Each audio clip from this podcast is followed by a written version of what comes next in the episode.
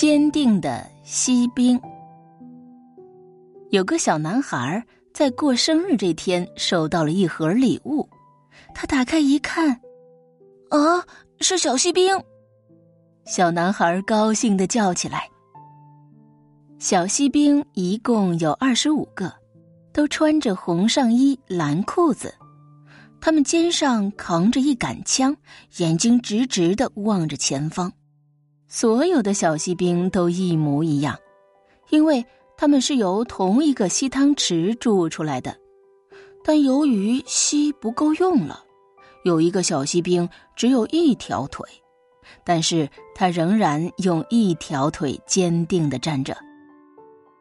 在小锡兵们立着的那张桌子上，还摆着许多其他的玩具，其中有一座华丽的宫殿。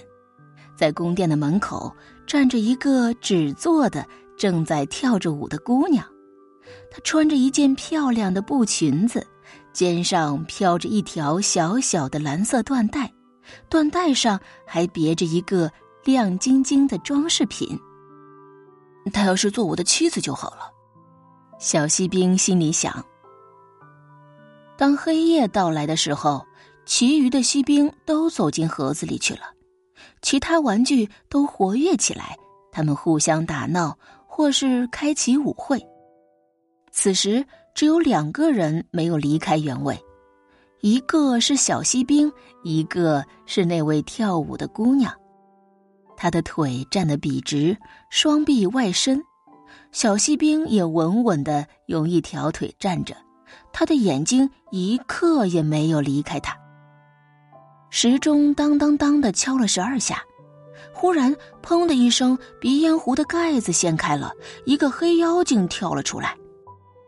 锡兵，请把你的眼睛放老实一点儿。”妖精说。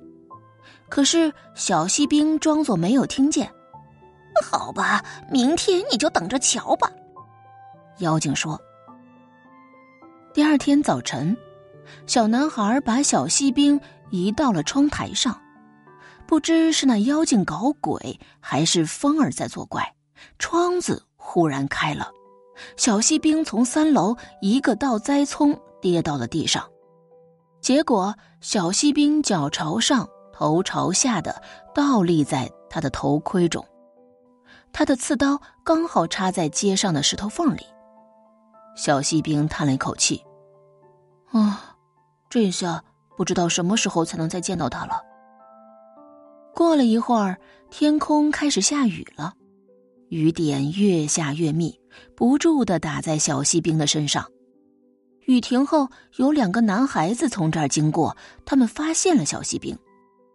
嗯，我说，我们让他去扬帆远航吧。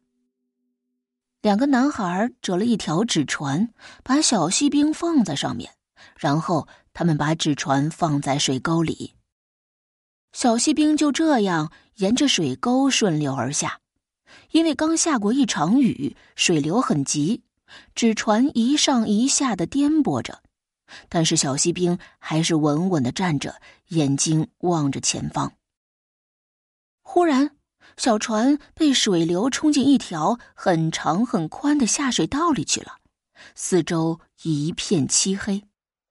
啊！我将会被冲到什么地方呢？小锡兵不安的想。要是那位小姐坐在船里的话，就是再黑暗，我也不在乎。这时，一只住在下水道里的大老鼠突然出现了。哎，你有通行证吗？大老鼠问。可是锡兵一句话也不回答。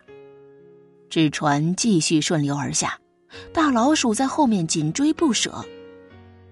就在小锡兵到达下水道的尽头，以为可以逃脱老鼠的追捕时，水流却一下子冲进一条宽大的运河里。纸船沿着漩涡不停的旋转，之后慢慢松散开了。小锡兵跟着纸船慢慢往下沉，他想起了心爱的姑娘。我以后再也见不到她了。正在这时候，一条大鱼游了过来，一口把小锡兵吞进了肚子里。鱼肚子里可真黑暗呐！而且空间是那么狭小。不过小锡兵是坚定的，他的手一直紧紧的握着枪。这条鱼东奔西撞，做出许多可怕的动作，但一会儿它就变得安静了。一道闪电似的光射进他的身体，原来他被人捉住杀掉了。当锡兵被人放到桌子上时，他才发现自己又回到了从前的那个房间。他看到了桌上那些熟悉的玩具，还看到了那位可爱的舞蹈家。他仍然用一条腿一动不动的站着，他也是同样的坚定啊。小锡兵很受感动，他们互相望着，没有说一句话。就在这时，小男孩拿起锡兵，猛地把它扔进了火炉里。他没有说明任何理由，估计又是鼻烟壶里的那个黑妖精在捣鬼。小锡兵站在火里，感到一股可怕的热浪朝自己袭来。他望着那位娇小的姑娘，而她也在望着他。他觉得他的身体在慢慢的融化，但是他仍然扛着枪，坚定的站着不动。这时，窗子忽然开了，一阵风吹进来，吹起这位美丽的姑娘。她飞向火炉，飞到锡兵的身边，化为一团火焰，立刻就不见了。最后，她和小锡兵融合在了一起，变成了一颗小小的锡心。